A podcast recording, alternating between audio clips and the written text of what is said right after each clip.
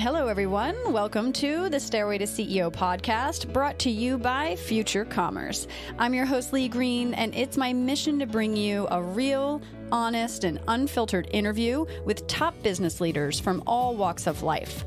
We'll talk about their climb to the top, their stumbles along the way, and the steps they took to get them to where they are.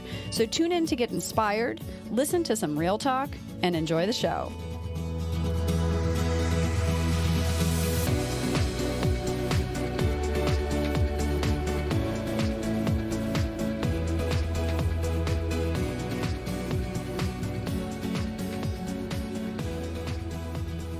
Welcome to episode 20 of the Stairway to CEO podcast. I'm your host, Lee Green, and today we've got a great interview for you with Adelle Archer, the co founder and CEO of Eterneva. Named Consumer Startup of the Year by the Stevie Awards in 2019, Eterneva is an innovative company that honors the lives of remarkable people and pets that have passed away by turning their cremated ashes into diamonds. In this episode, Adelle shares with us how the passing of her close mentor and friend, Tracy, led to the realization that she could make a diamond from the carbon in her ashes, sparking the idea for her company, Eterneva. We talk about her experience working in product marketing at companies such as BigCommerce and Trendkite, how earning her MBA at Acton School of Business helped prepare her for being an entrepreneur, and what it was like to be on Shark Tank, where she received a $600,000 investment from Mark Cuban. Tune in to hear all of this and more. If you like what you hear, don't forget to subscribe to the show and leave us an awesome review. We hope you enjoy this episode.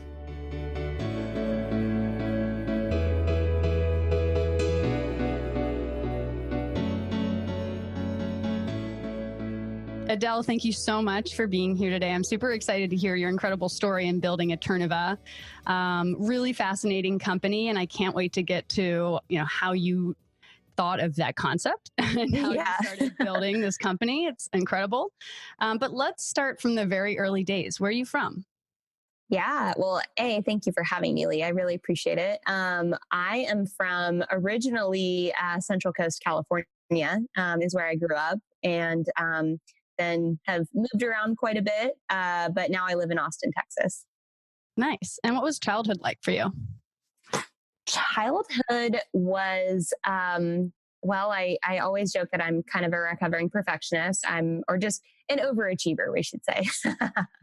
um, just a lot of uh, tenacity, and you know, I'm I'm very um, driven and goal oriented. So in childhood, that was you know kind of high achieving in school, but also just had a total like entrepreneurial flair, you know, early days lemonade stands. And, you know, uh, my mom had me selling door to door when I was like 14. And um, so just she had she's an entrepreneur as well and she had a home design source book um, for people building custom homes in california so i was selling advertising spots in her magazine to small businesses Nice. She was putting you to work at a young age. I know. Yeah. Learning how to get rejected early on. Great. Yeah, so seriously. when you were 14, was there mm. anything that happened when you were younger that kind of pushed you in the entrepreneurial world? Or when did you realize you wanted to maybe be an entrepreneur? You know, it's kind of interesting. I actually like, despite being very entrepreneurial early on, I don't even think it like crossed my mind. Um, and my family's actually all uh, on my dad's side they're all actors and actresses so i really wanted to be an actress when i was younger and i had an agent in la and like i did a bunch of stuff and you know then uh, got braces and you know you take your your hiatus and then as i was kind of thinking about like you know what do i want to study in college um, i actually decided i wanted to go into political science because um, i'm just a very mission driven person and saw a lot of problems in the world. And I thought, you know, it, maybe if I go into politics, that's where I could go and, and solve some of these problems. Um, so that was my undergrad. And uh, I lived in DC. I, you know, did policy work there. And I just ended up finding that um, I, I just didn't feel like it was kind of my my i'm not an inside out disruptor you have to be really patient uh, is what i found and I, I realized you know i think outside in disruption is more interesting and and that was really i think what led me to an entrepreneurial path is saying well how can i go and change the world as we know it and and you know solve some of these problems in a way that I can move quickly and you know really do something that uh, makes a difference. So, what were some of those um, first maybe internships or jobs you had when you were in school? Yeah. Um, so I always had like I was always moonlighting. So I worked in restaurants for forever and you know you've definitely learned your like work ethic and, and hustle from working restaurants and bar jobs um, but then my first internship was in washington d.c at a policy research uh, think tank and um, you know that was awesome. It was a great experience um, but i think after spending some time there realizing you know politics is probably not it um, you know so what's next? And uh, what was crazy was I was actually down in Guatemala of all places. Um, I was uh, uh, working this event where there was all these policy reformers, and they were doing this like startup weekend for policy reform, and they had entrepreneurs coming in, showing them, hey, here's how to like break things down, simplify, and like you know, go and like implement change now, you know, stop taking years and years and years to do this. And I was so like fascinated by the way these entrepreneurs were thinking and the frameworks and the questions that they were asking that I ended up chatting with them. And, you know, one of them is from Austin, Texas, and he had a business program here um, called the Acton School of Business completely Socratic method. And, um, you know, he's like, hey, you should come check this out. And that's what led to my next chapter. All right. So you heard about this Acton school, and it sounds like that's where you ended up going. And so, how was that experience? Oh my gosh, it was amazing. I mean, they take they're they're a very non-traditional MBA. You know, you don't go there because you're trying to get an MBA. You go there because you're trying to be an entrepreneur. And um, it's you know only the teachers there are all entrepreneurs. Um, you know they actually originally were part of ut and mccombs and they ended up deciding to split out because they weren't given enough kind of freedom to to do a bunch of experimentation. So um, you know in in resilient or, or, rebellious entrepreneur fashion they went and created their own. And um, you know it was all learning by doing. You know they had us selling dictionaries door to door and cold calling CEOs and being like, here's how to sell, go do it. And, um, you know, we also had classes that uh, it was just all the fundamentals like learning how to manage cash learning how to manage people um, you know and then we talked a lot about what does it mean to live a life of meaning and how do you make sure that you're integrating that into what you go and do because you don't want to live with regret and look back and say what was this all for so it was just really cool to be thinking about that you know early on Right. A way to incorporate meaning into what you want to build is definitely. Um, so you're saying you learned that from the school that you went to, Acton. They had us think about it a lot, you know? And so it was just really cool having an entire class that, you know, for two semesters was making you do things like write your obituary, you know, like, oh my gosh. seriously. Yeah. You're like, what do I want people to say about me at the end of my life? You know, and what are my core values like how am i kind of working back and making sure i'm in alignment with those and you know there's just there was so much thoughtfulness that went into it that's really cool and yeah. so did you um, have a job were you working in the restaurants or something during this uh, school time or so this was actually a two-year program they put into nine months and made you work 100 hours of work per week. So they intentionally tried to break you and they gave you way more work than you could possibly do. And so it was a crazy experience. They designed it with the uh, Navy SEALs. So they were like, okay, like let's see if we can't create a parallel experience just with business. Um, and it was awesome. I, I, mean, you really do. You you learn what it's like to fail and to fall on your face and to not get it all done and feel unprepared and like completely sleep deprived. And then they're like, oh, by the way, this is what it's like to start a company. Like are you made up like are you cut out for this are you sure yeah. are you still uh, interested in doing this I, literally yeah. yeah. it was such a good way to to help you come to that realization on your own, you know, before yeah. you put your whole everything on the line. so when you were in that program, was there what was the breaking when did you have a breaking point where you're like, "Oh gosh, this is like really is this what did I get myself into?" Oh yeah, everybody did. And it, like it's hilarious cuz they have so much data on knowing when people are going to break that they literally call it the dip month. And oh uh, oh they assign us the book The Dip by Seth Godin and nice. basically that, whole, that book right i mm-hmm. know and the whole book is just telling you to quit. Like so you basically are sitting there being like should i quit? Should i quit? Should i quit? And you know you end up like some people decide to quit and then other people are like no. Like this is really hard and i want to give up but i'm not going to. I'm going to see it through. And that's when i feel like you you they intentionally make you hit rock bottom so you just feel how good it feels to be back on top when you get through it you know? Yeah so give us an example. What did you kind of hit like what made you hit rock bottom and you know you're reading that book and what made you stay in the program maybe it was because every class was um, Socratic based and they would assign you all of this information to read through and you'd have to build these like super complicated financial models that you totally did not have the skills to build. Um, and so I remember, oh my gosh, I remember this like super complicated case and there was like all these layer of debt financing and like I didn't know what the heck any of this stuff was. And I was supposed to come in the next day as the CEO of that company and present to my board of directors how we were going to get ourselves out of this like huge, you know, hole that we were in and we were about to be a bankrupt. And I was like, I have no idea how to build this financial model. And, um, you know, it's just like, and, and you're tired and you're exhausted and you just feel overwhelmed and you feel like you're just failing and you don't understand any of this stuff that they're telling you to do. And, you know, and, and, uh, I think it's just that like decision of like, you know what, I'm just going to do my best. And, um, you know, I'm, I'm going to do what I can. I'm going to do my best. And that's just got, has to be good enough, you know? And, uh, I think when you just start to like build that pattern of like, I'm going to do my best and then I'm going to figure out and the next one's going to be better and the next one's going to be better. Like they were teaching me how to fail and in a way that, um, shows you what you're capable of. And, um, it's just been one of the best gifts as somebody who used to always want to be, you know, a like straight A's and there was a very clear formula for how you succeeded. This was like the opposite of that. Right. And it was the exact conditioning I needed to, you know, kind of get over that. Like there is no A plus in business. You just have to figure stuff out. Right. like I love that. There is no A plus in business.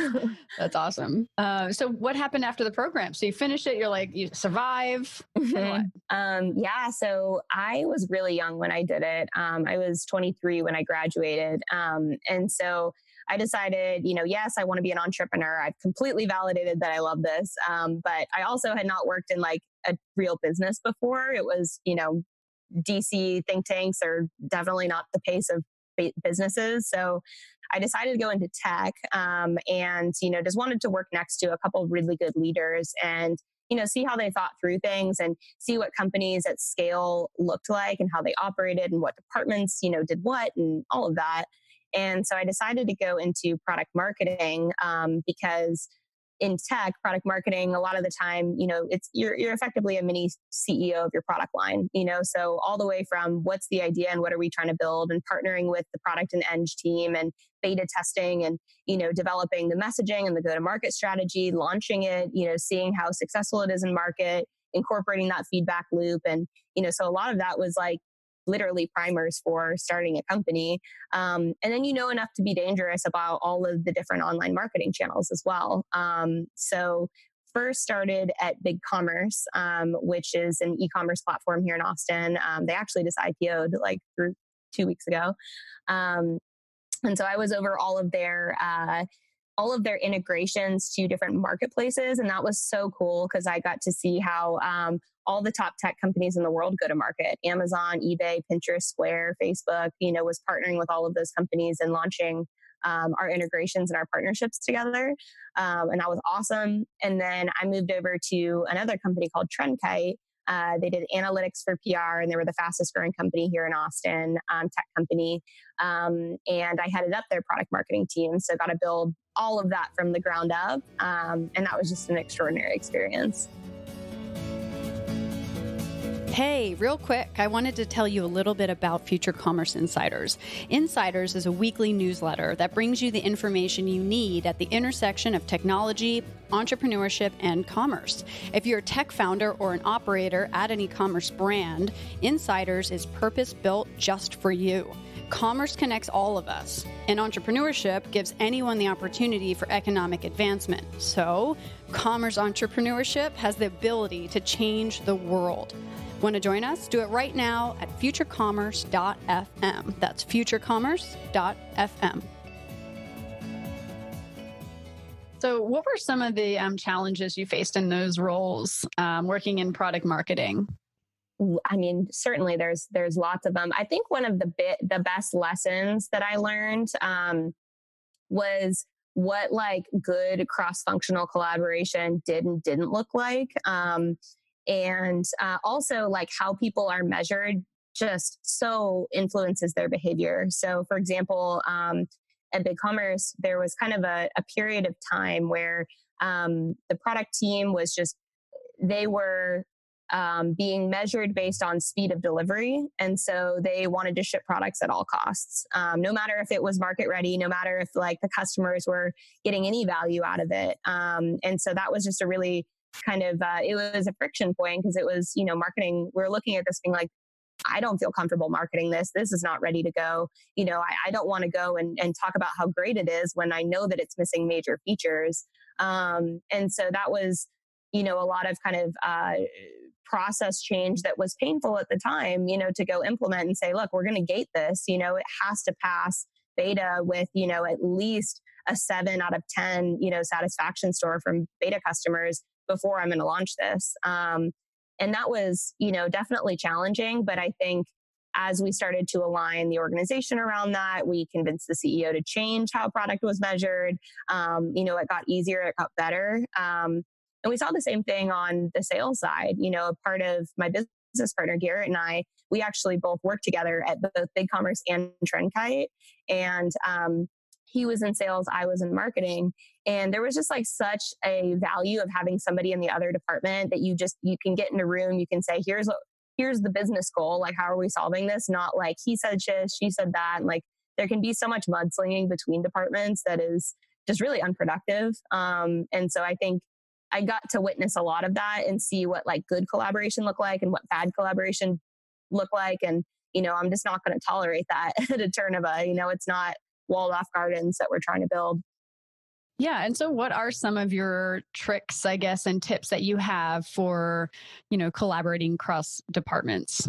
Um, I mean, first of all, I think it comes down to the people that you're hiring. I really do. Um, you know, I think at Eterneva, what we look for is is growth mindset. You know, we want people to not care about being right, but care about finding the right answer. Um, you know, or, or that we're all just trying to discover the right answer, and it doesn't matter if it's mine or if it's yours, or you know, if you say something interesting, we're like, oh, that's fascinating. Let's dig on that. Um, so I think it's finding folks that um, you know that don't have that aren't so egoic and care more about like how do we get better and that constant improvement cycle um, and are willing to change their mind on things um, i think all of those are just really fundamentally important.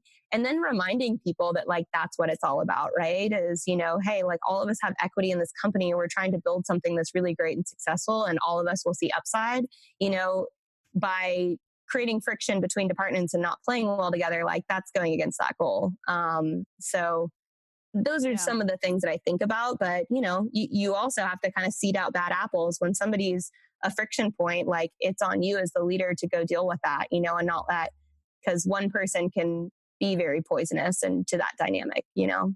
Absolutely. So, what made you want to start your own company? Well, I definitely always wanted to start my own company, like since graduating from Acton. Um, so it was really a matter of like finding what it was that we were going to, you know, go and do full time. And I think that like actually is not talked about a lot is people think that entrepreneurship is like, oh, one day I decided I want to like work for myself and then I jump ship and go start my company. Like you shouldn't do that. You should wait and make sure that like you found the idea that is worth five to 10 years of your life. There's a good market opportunity for it. There's an intense customer need. You know, like there should be a checklist and it should clear that bar before you like jump ship. yeah. Um, and we spent a lot of time like, you know, looking at different, like all kinds of different, um, you know, companies. And then you wanted to align with what things that you actually care about. And again, I'm, I'm very mission driven. So I wanted to do something that was not just you know an e-commerce store um, like it needed to do something meaningful in the world. And so um, it took me a while to figure that out and i did a lot of things along the way and failed businesses and you know stuff like that. But um, when we finally found Eterneva I mean, there was just so many stars that aligned to know that this was the right thing um, like that it became clear. So originally, when we were starting, um, it was just total like business opportunity. I had a friend of mine um, who went to Acton and his father was involved with this lab grown diamond company. And I had never heard of lab grown diamonds. I didn't know that you could literally grow a diamond in a laboratory setting, like above ground. That just blew my mind. I thought it was so cool. And um, so when he said that his father, like they grow diamonds for a lot of applications, so a lot of industrial use cases.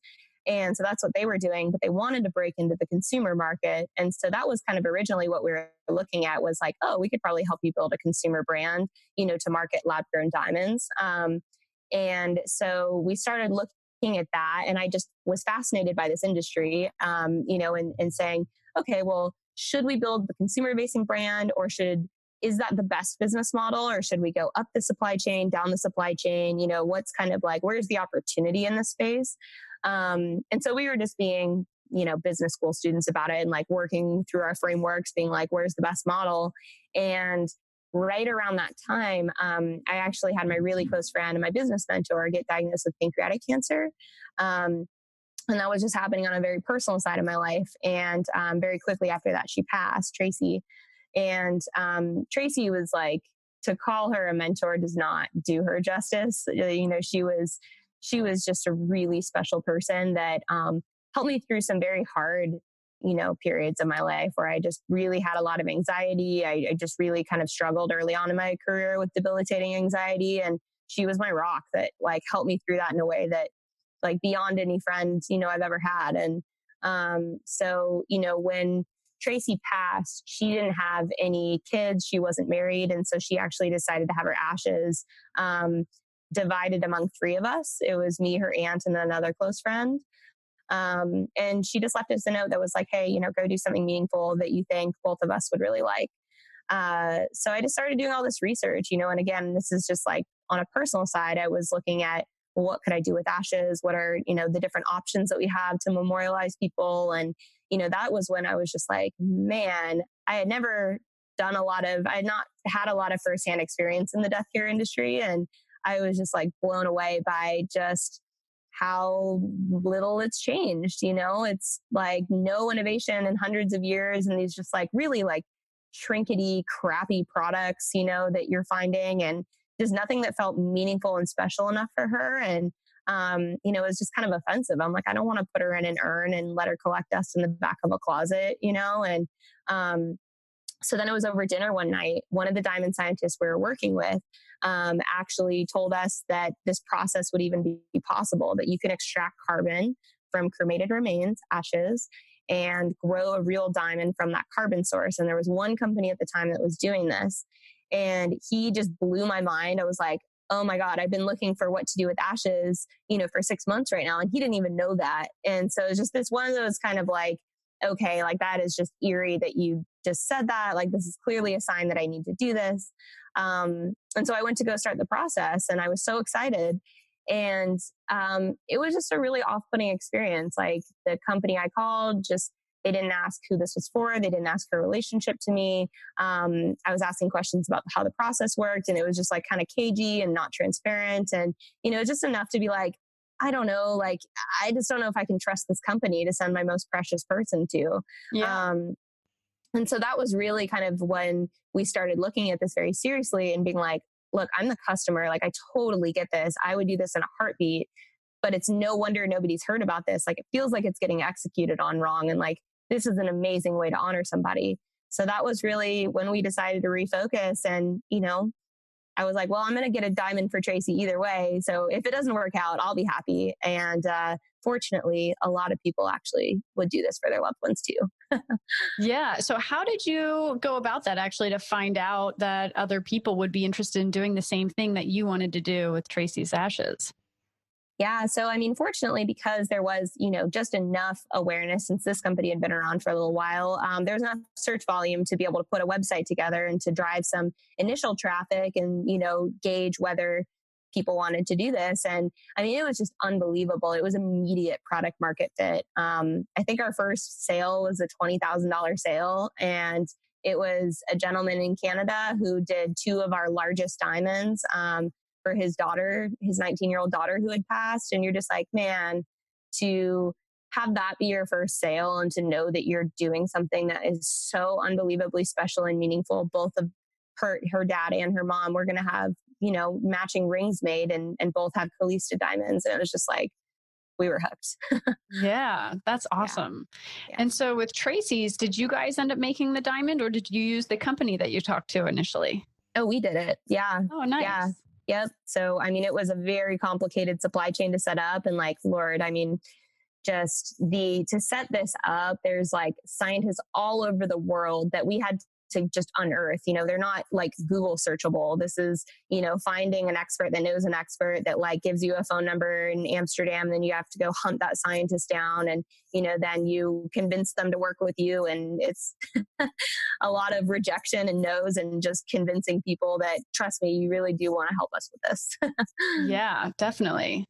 Yeah, it's interesting. I my grandmother passed about two years ago, and I have her engagement ring that I wear. No so way. I get wow. to wear her engagement ring, which is a diamond, obviously. And yeah. it's when I heard your story of what you're building, I'm like, oh my gosh, for other people to be able to have that in the way I have, right? you know, something special from my grandmother is really, really you know an amazing thing so tell us about you know the first early days and you know how you started building the company yeah, definitely. Well, and, and one thought on that, even like, so we actually just launched, we're partnered with Baylor University, um, and Baylor's uh, grief program is actually studying us and our process and how this helps somebody through a grieving process. Um, and what they found was uh, it's this idea of anchoring, um, you know, that you have emotions that you know come up every time you look down you know at your grandmother's ring or at an Eterneva diamond. And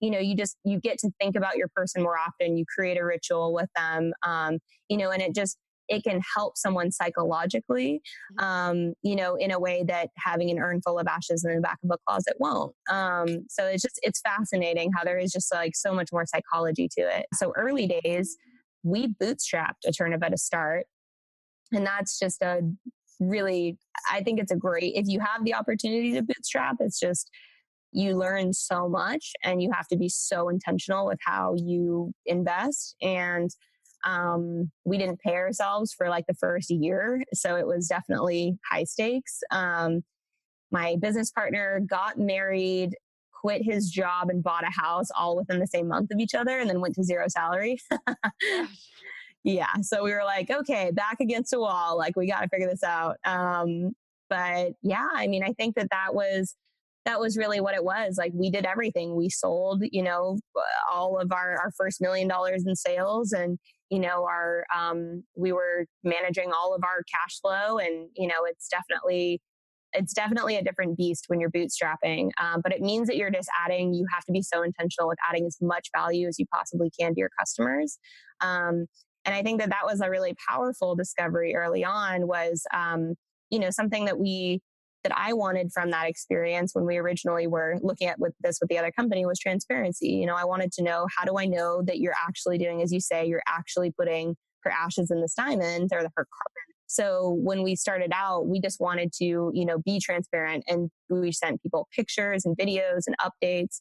And what we ended up seeing was like, as we were doing that, I mean, accidentally kind of like people were getting these pictures and they were like, oh my God, like I'm at work and I'm bawling. And I just showed everybody around me and like I sent it to all my friends and family. And we're just like, wow, okay, like clearly this, these updates are adding so much value to people. Like, how do we do more of that and like really up the ante and make this like an experience? And so that was kind of a huge like aha moment, I think, early on was like, this is not really a diamond company that we're building. This is just as much about the grief changing journey that somebody is going on by having something positive to look forward to at a time they had nothing to look forward to. It's creating a conversation with their community in a way that like nobody was engaging with them, you know, previously because we're all weird and awkward about grief. And like it's giving them something to, you know, really at the end, like kind of have this like anticipation that's built. And then when the diamond comes home, there's just the words that people use are calm and peace and closure. And so we were just like, wow, okay, this really is about the process parallel, like it's parallel processing with someone's grief. And that's the actual business that we're in. That's well said. And how long does it take when you receive the ashes to, like you say, grow a diamond? Yeah. So end to end, it's about an eight month process, um, eight to 10, depending on the color that we're doing. And there's a lot of steps to it. I mean, it's a very intricate um, process. And, you know, the way to think about it is someone's like actually commissioning a diamond, you know, a custom diamond to be made from their loved one's personal carbon. We work on one individual at a time. We grow one diamond in the machine at a time. Um, you know, and there's many steps to it from purifying the carbon out of the ashes um, you know, that's a multi-step process that takes almost two months to do. Um, and, you know, there's about one to 4% carbon yield. So it's, it's a, you know, very, very intricate process to get it to a purity level that you need to be able to then grow a diamond. Um, then we have these unbelievable machines that recreate the conditions as under the earth, high pressure, high temperature, that over time that carbon is crystallizing on top of a diamond seed and it's growing into a raw diamond. Then we have master cutters that are studying it, that are looking at, you know, where did the inclusions, um, you know, grow into the diamond, just like a diamond under the earth. And, you know, you're mapping out what are we cutting.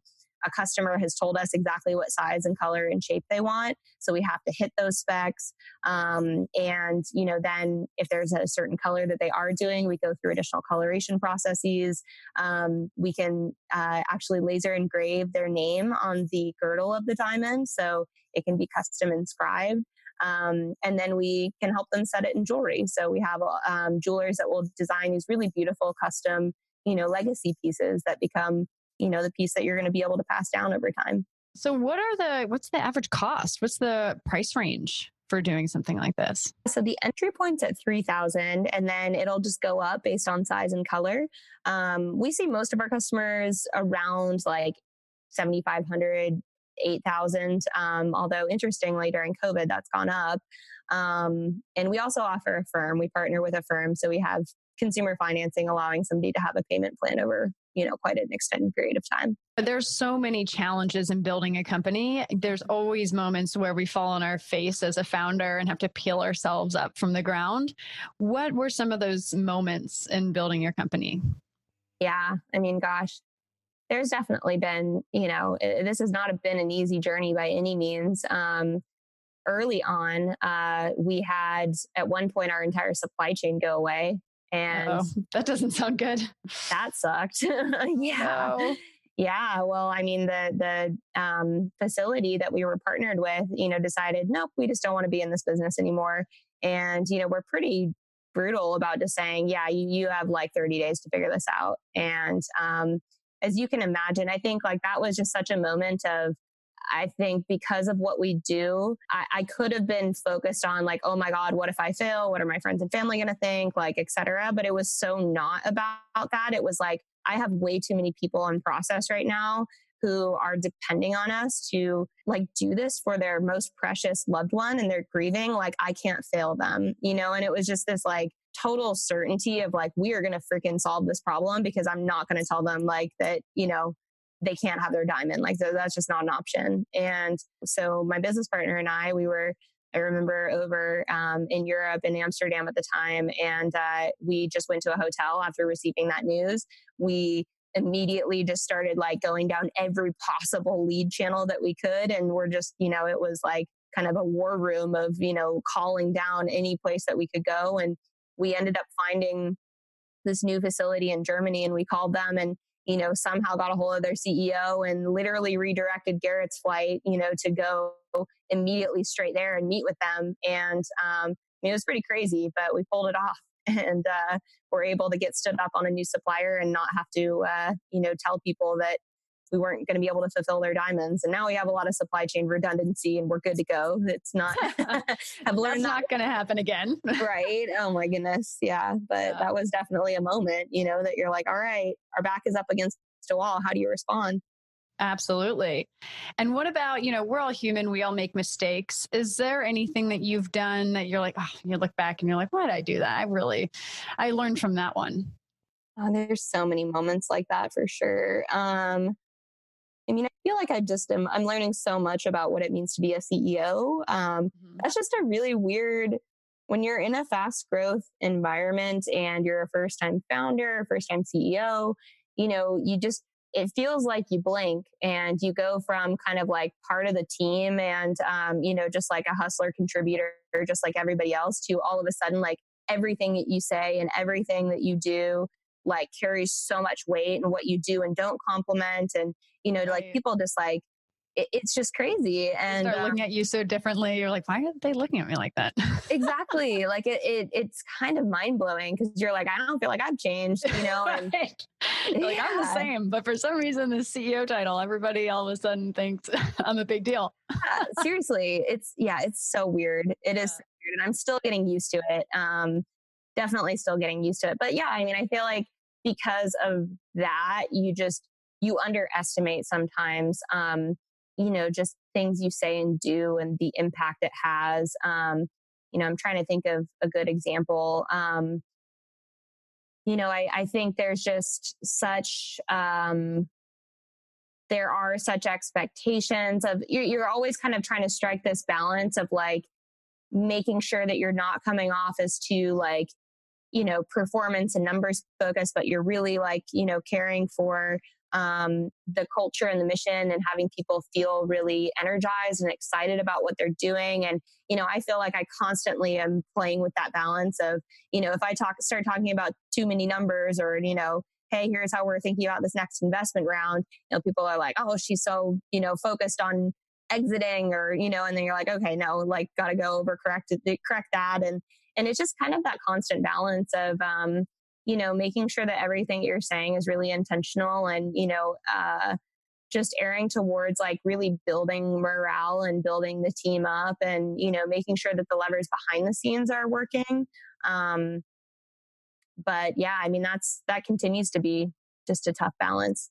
And I've put my foot in my mouth a lot too. I mean, like talking, talking about Black Lives Matter right now, like it's, you know, you want to, you have to address it and it's super super important and i believe in everything that's being said. And I'm so supportive, but you're inevitably going to put your foot in your mouth, you know, as a leader. Like there's just no way that you're going to say all the right things and it's not going to, you know, someone's not going to take something the right way. And so you just have to constantly be like humbly failing and learning and, you know, trying to be better like you're saying, you know, a lot of times, well, entrepreneurship in general just takes a lot of positive attitude. It takes a lot of, um, you know, keeping that resiliency muscle strong. Mm-hmm. Um, what's a routine activity or thought process that helps you stay on track and motivated every day?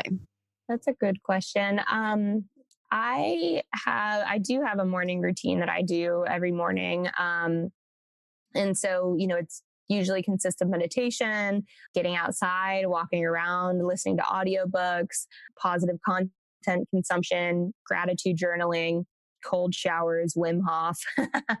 um, so a lot of kind of the the morning ritual practices. Um, I also have a CEO coach, and she's just wonderful. I think a lot of like people are totally right when they say like CEO can be a lonely job, you know, and it can be a thankless job, you know. Um, I, I think people expect so much of you and you're already dealing with a ton of like stressors and all like ultimately everything is on you you know and you have to accept that extreme ownership.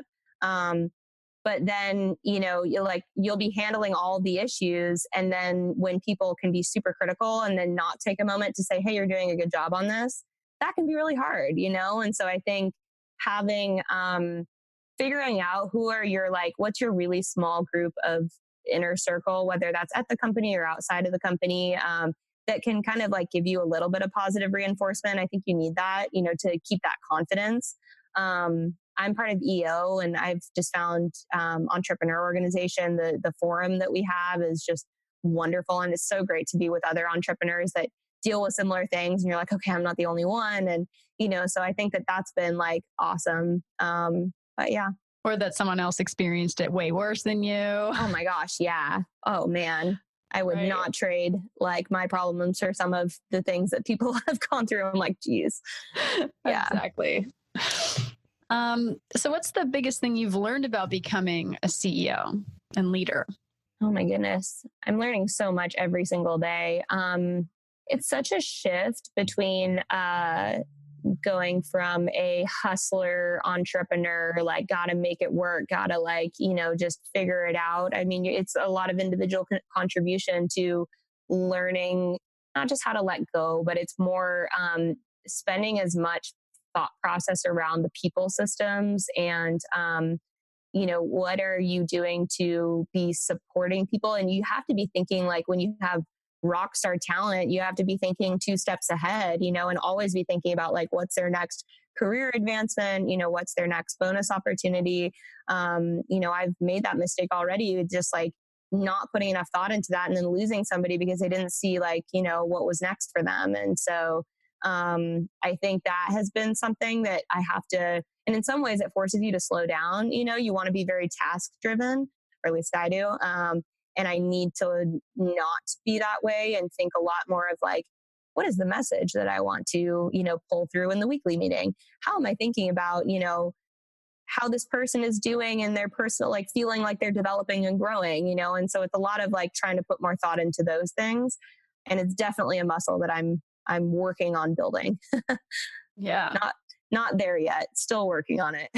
Always a process. Always a process. Um, Shark Tank. I know you were on Shark Tank. I was watching a little bit of your episode, especially during the uh, negotiation phase between the sharks, which was really interesting. Yeah. um, I'd love to hear your experience. You know, how what made you want to go on Shark Tank? How did you get involved? And then tell us about being on the show. Yeah. So we were Shark Tank actually reached out to us. Um, originally we were uh, when we were a really young company um, and at the time we ended up telling them we we weren't ready yet. Um, we were like our supply chain is not ready for shark tank.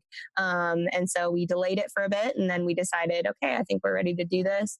Um, and for us i mean a lot of people um, don't even know that this is an option, that this is something that you can do to turn your loved one's ashes into a diamond. So um, we're really creating an entire category, and our biggest opportunity is awareness building. Um, also, our fastest growing channel is word of mouth. Um, so it's very interesting when people hear um, about us and about the way that we're doing things and just our mission and our intention to build this very um, grief wellness focused experience around the diamond, that's what resonates. And so then they tell their friends and family, and there's just this huge ripple effect. Um, on average, somebody tells 20 other people after hearing about us. So we just knew going on Shark Tank, you know, it's the 7 million viewers, but then it's the 20 people that they tell is like the actual reach and ROI. Um, so for us, it was kind of a no brainer to do that. Um, going in, we knew what our kind of parameters were. We're not going to go below such and such valuation. And, you know, here are terms that we will and won't agree to. And I think that's really important because mm-hmm. you see a lot of entrepreneurs kind of give away the farm and, you yeah. know, you're like, ah, oh, please don't do that. don't take that deal. Um, so yeah, I mean, it was, it was an intense experience, definitely very intense. yeah. And you walked away with an investment from Mark Cuban. I think it was a 600K for 9%. Yep. So, and, and the way that we structured that, so that was like a good kind of example was um, we were not going to go below an 8 million valuation. So we ended up structuring a deal where he got some advisor shares in exchange for an increased level of um, involvement, you know, that he would be a direct line access, you know, we could leverage him at, you know, just be able to have phone calls on a monthly basis, things like that. So, um, you know, I think there are some creative deals you can put together there. Um, was like top 5% valuations offered on Shark Tank. It was pretty sweet. nice. Yeah. Yeah. Yeah. They really do ask for a lot. I mean, every time I see that yeah. show and their kind of offers, it makes me cringe a little bit because it's also like, you know, these people are building a business. They need more than just you. You know, it's like I understand they bring value, but really, how much value are they bringing when they have so many portfolio companies? I don't, I don't know. I think it's, um, yeah, I think sometimes they take advantage. Yeah. Yeah. And it's funny because they accuse you of taking advantage. I know.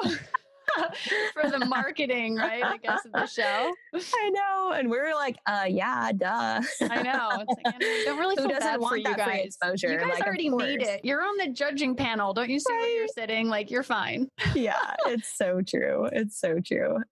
but I've got to tell you, I mean, like, talk about.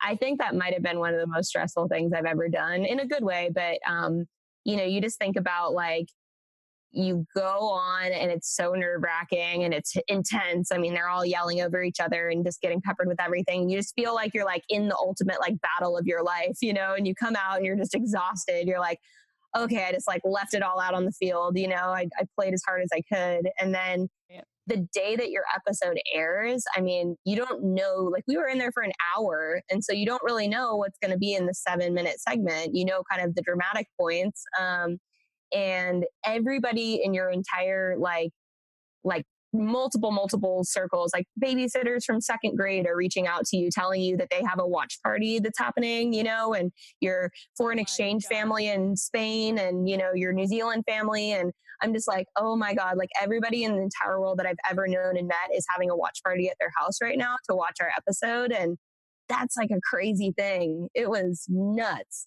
Wow. Very, very, uh, anxiety inducing, but then pretty epic, like when it yeah. finally airs. totally. Yeah. So you said something earlier about how you're creating a category. Mm-hmm. I'm curious, have you read the book uh, Play Bigger? No, I oh, should though. It's all about create being a category leader. You definitely okay. should read it.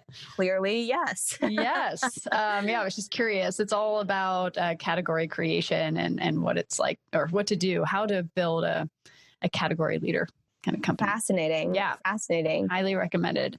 Um, yes. so, is there something that you wish you would have known before you started your business? What would I want to have known before I started my business? Um, did you manage people before you started your company? I did. Not a lot though. I mean, you really are like you're you're learning on the fly especially when you're growing really fast you know and you have a mm-hmm. lot of people that you're managing and then you're managing people that manage people and yeah um that's just crazy and so yeah i think like getting really good um not just advisors advisors are really wonderful but i think like what has been really great is having a ceo coach and that's been just very helpful and i think like finding ways to invest in like getting that support that you need to um, kind of uh, have the the people side of building your business like justice that it's not all on you you know? So i, I kind of wish i had been given that advice early on and gotten kind of uh, allocated budget for coaching for everybody and you know having giving everybody those same resources and you know so that you don't feel like you're the one that needs to kind of like fix all the people problems or um but I don't know. I'm trying to think of other things I wish I had known. You just, you're figuring so much out along the way. Um, I don't know. Well, what's something you think most people don't know about starting a company? Is there something you think people maybe imagine it's something it's not? Or, you know, what do they not know about starting a company? Think what people don't, I mean, it's definitely entrepreneurship is so glamorized, you know, and they like everybody thinks that like you're your own boss and then you are free and you have all this like freedom. And you're like, dude, that is so not the case. Um, you are taking, you are risking so much. I mean, to this day, Garrett and I have like crazy personal guarantees that we're still trying to burn off, you know, from a debt side. And, you know, you realize how many people you have on payroll and when things like coronavirus hit and you don't know yet how it's going to affect your business, you're like, holy crap, we have a lot at stake. And not just for us, for everybody, you know, everybody's involved. And you just like start to realize, like, whoa, this is a lot of responsibility. Um, so I think that, I think a lot of people don't really think about that. Um, my boyfriend's an entrepreneur, and unfortunately, his business was hit really really hard with coronavirus and they had to lay off their entire team and you know they had to uh, they lost a huge amount of their net worth and it was just really rough to like watch all of that and to be like, wow, it could all go like that. You know, something mm-hmm. that you built for nine, ten years can be gone, you know, with one crazy incident. So I think like people don't realize what risk is involved with starting companies and scaling them. And, you know, that you have to really have nerves of steel for some of that stuff, you know, or, or yeah. figure out how to manage through it because you can have a lot of very high anxiety, no sleep nights, you know?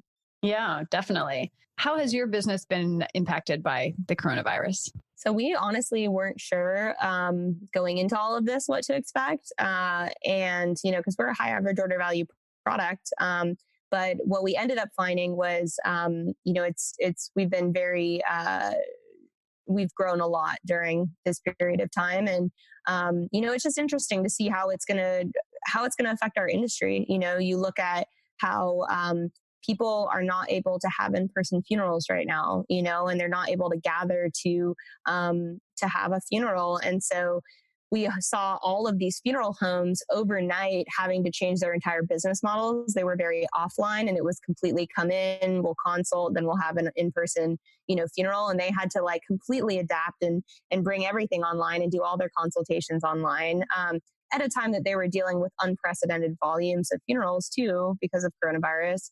And so, um, you know, a few things that we did. Um, we actually kind of looked at like how could we just add value right now? Um, so we launched a free um, digital arrangement tool for funeral homes so it made it easier for them to digitize all of their materials and quickly like turn on an online model and that added a ton of value and generated a lot of goodwill and you know then we launched another um, fundraiser for ppe gear for funeral homes because they were not getting classified as frontline workers so they were not getting protective gear that they needed. Um, so this was an area that Cuban was awesome. He recorded a video with us just thanking funeral directors for their frontline service. And that went totally viral within the funeral home community. And so because of those two things, we got all of these funeral homes reaching out to us saying, you know, we need these resources. Oh, and by the way, we would really love to partner with you guys. You know, we need different ways to be, you know, um, generating revenue right now um, because we can't have events, which is our primary revenue driver. And so it just really accelerated a lot of partnerships within the industry. Um, while at the you know kind of other side on the consumer side, we're seeing a level of um, people taking their research into their own hands that we've never seen before. You know, usually you're just tr- relying on your funeral home. And now people are saying, well, what are my options? And, you know, how could I grieve over a digital medium. And you know so there's just this total um, openness that we haven't seen before. And you know i think our diamond journey being very digital it allows for communities to come together digitally at a time that they need to to be able to grieve. Um, and it's just created this openness too around death that we haven't seen before. People are way more willing to like talk about it be open about it. We're seeing people more like doing a lot more pre-planning and like thinking ahead about what do i want when i pass? It's just driving like a an open mindedness that we've never seen before. Wow. And so you've raised $4.8 million in funding so far. So, t- talk to me about the fundraising process. How has fundraising been? Yeah. So, um, our first uh, round that we raised, it was a strategic angel round beginning of last year in 2019. Um, and, you know, that was wonderful. We, we oversubscribed that round and pretty much everybody that invested in that round, it was a $1.2 million um, oversubscription. And um, they were all founders and entrepreneurs. And so every single person has had the you know 300 million plus dollar exit under their belt and so just to have people on your cap table that have been there, have done that. They know the highs and lows. You know, it's just, they're just like the wind at your back. And that is, you know, one thing that I would totally recommend to any entrepreneurs that are looking for that initial round is like get good entrepreneurs like as angels they're just awesome where did you find them actually did you go through like how did you access these founders that were angels i think this is one of something that they're good at um, is just you know kind of uh, I don't know, I guess networking with with folks. It started for sure with our tech contacts. Um, you know, we knew kind of CEOs and CFOs of major tech companies in Austin having been in that scene and, you know, their end founders and entrepreneurs. And then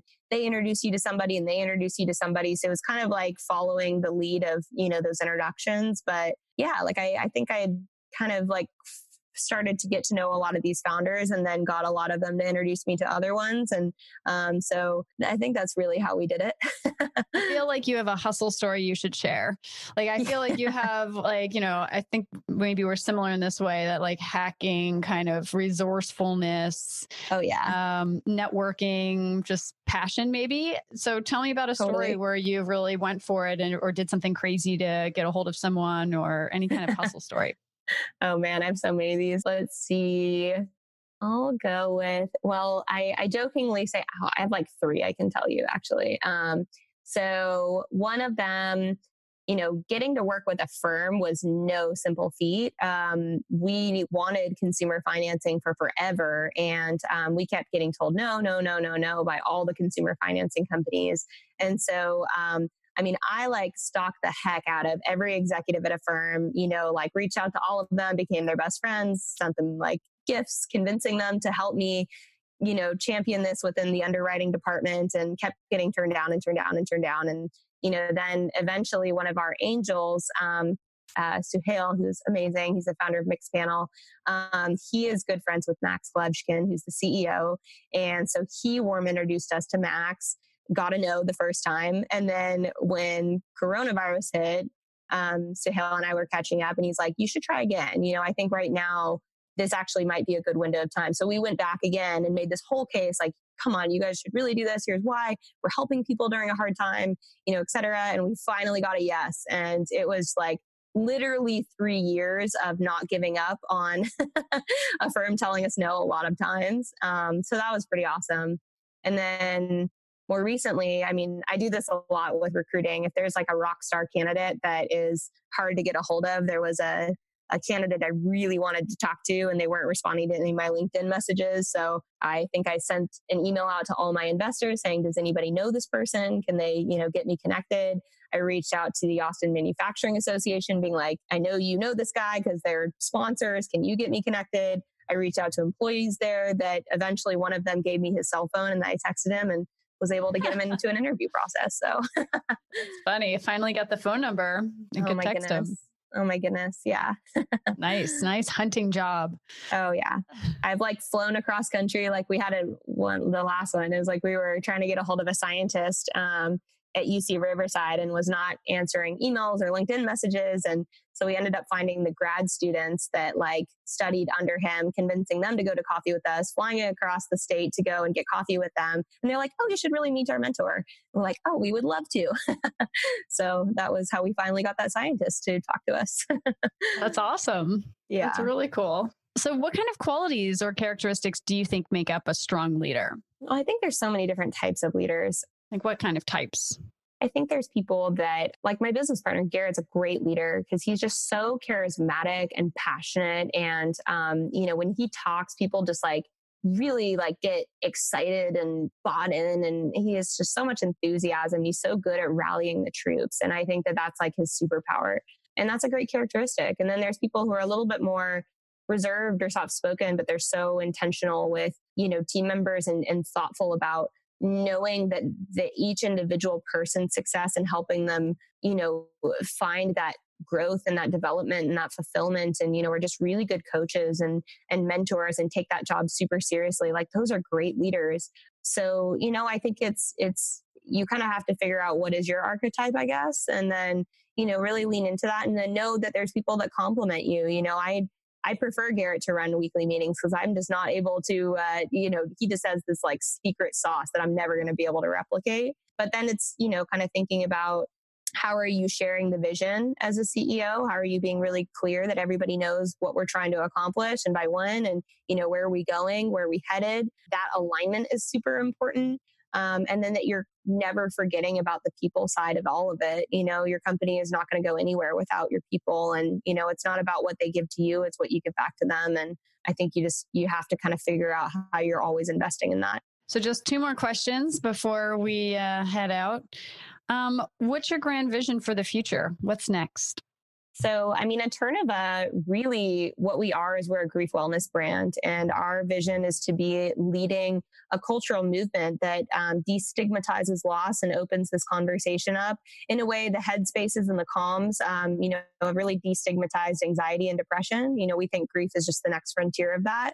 And that's really what we're tackling. So, a lot of you know the way that we see ourselves growing is expanding beyond just diamonds and you know doing um, additional product lines and services and you know resources. We've partnered with you know baylor university on groundbreaking new grief research. You know when we have a lot of new grief theory that we're developing in house you know really along those lines of grief wellness. What does it mean to be active within your grief and you know, to find a community that has decided that they want to continue to honor their loved ones and talk about them and, you know, do things that um, help you heal through a grieving process. And so a lot of our vision and, and focus is is really on driving those outcomes, you know, and, and really uh, becoming the driving force that reshapes the entire death care industry. Because Lord knows it's it's time to it's time to change this industry and it's time to remove or to change the culture that we have around grief in America. So Lastly, but not least, what advice do you have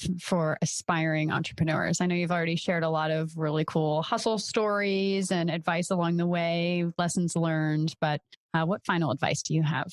I would say know thyself. And, you know, I know it's weird to say, but like not everybody is cut out to be an entrepreneur, and that's totally okay. I think it's been very glamorized and glorified. And, you know, people think like being an entrepreneur is the ultimate. And so, like, I feel like some personality types will try to do that when really they would be best suited partnering with somebody that has kind of that.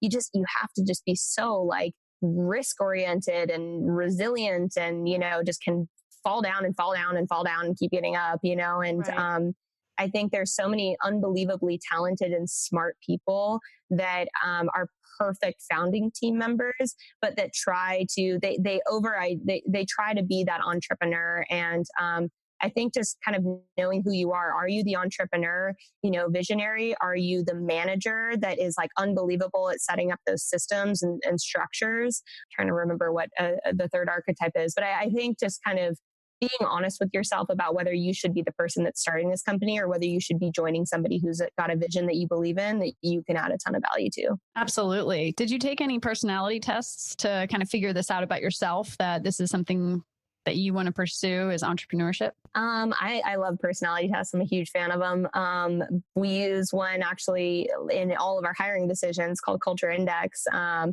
so whenever we're hiring somebody, we take a kind of this survey that shows here's like the innate wiring of what we're looking for in this role. And you know you can be something you're not. You can totally learn to you know fl- behaviorally flex to go and like do a role but you're going to be so much happier doing something that you're wired innately to do and that you're wired innately to love. Um, and so yeah my pattern is called the enterpriser. So I think uh, I think I, I, I am a good fit for this path. nice. I'm gonna have to take this. I love oh, taking these awesome. kind of personality tests. Um, they always come back like you know pioneer, entrepreneur, just love pain. You know. Um, that is so cool. Okay, I'll send it to you. Yeah. Yeah. Awesome. And I'll have to send you the book, Play Bigger. Yes, I would love well, that. Adelle, thank you so much for being on the show today. It was wonderful meeting you and hearing your story. Thank you so much. Of course. Thank you so much, Lee. Amazing questions, and it's just fun. So, thanks for a high quality conversation. Thank you so much for listening to the Stairway to CEO podcast. Once again, I'm your host, Lee Green. And if you have any burning business questions, please feel free to reach us at www.stairwaytoceo.com. We'd love to hear from you. And if you like what you hear, be sure to subscribe to the show, tell your friends, leave us a review, and follow us on Instagram at Stairway to CEO. Until next time, guys, keep on climbing.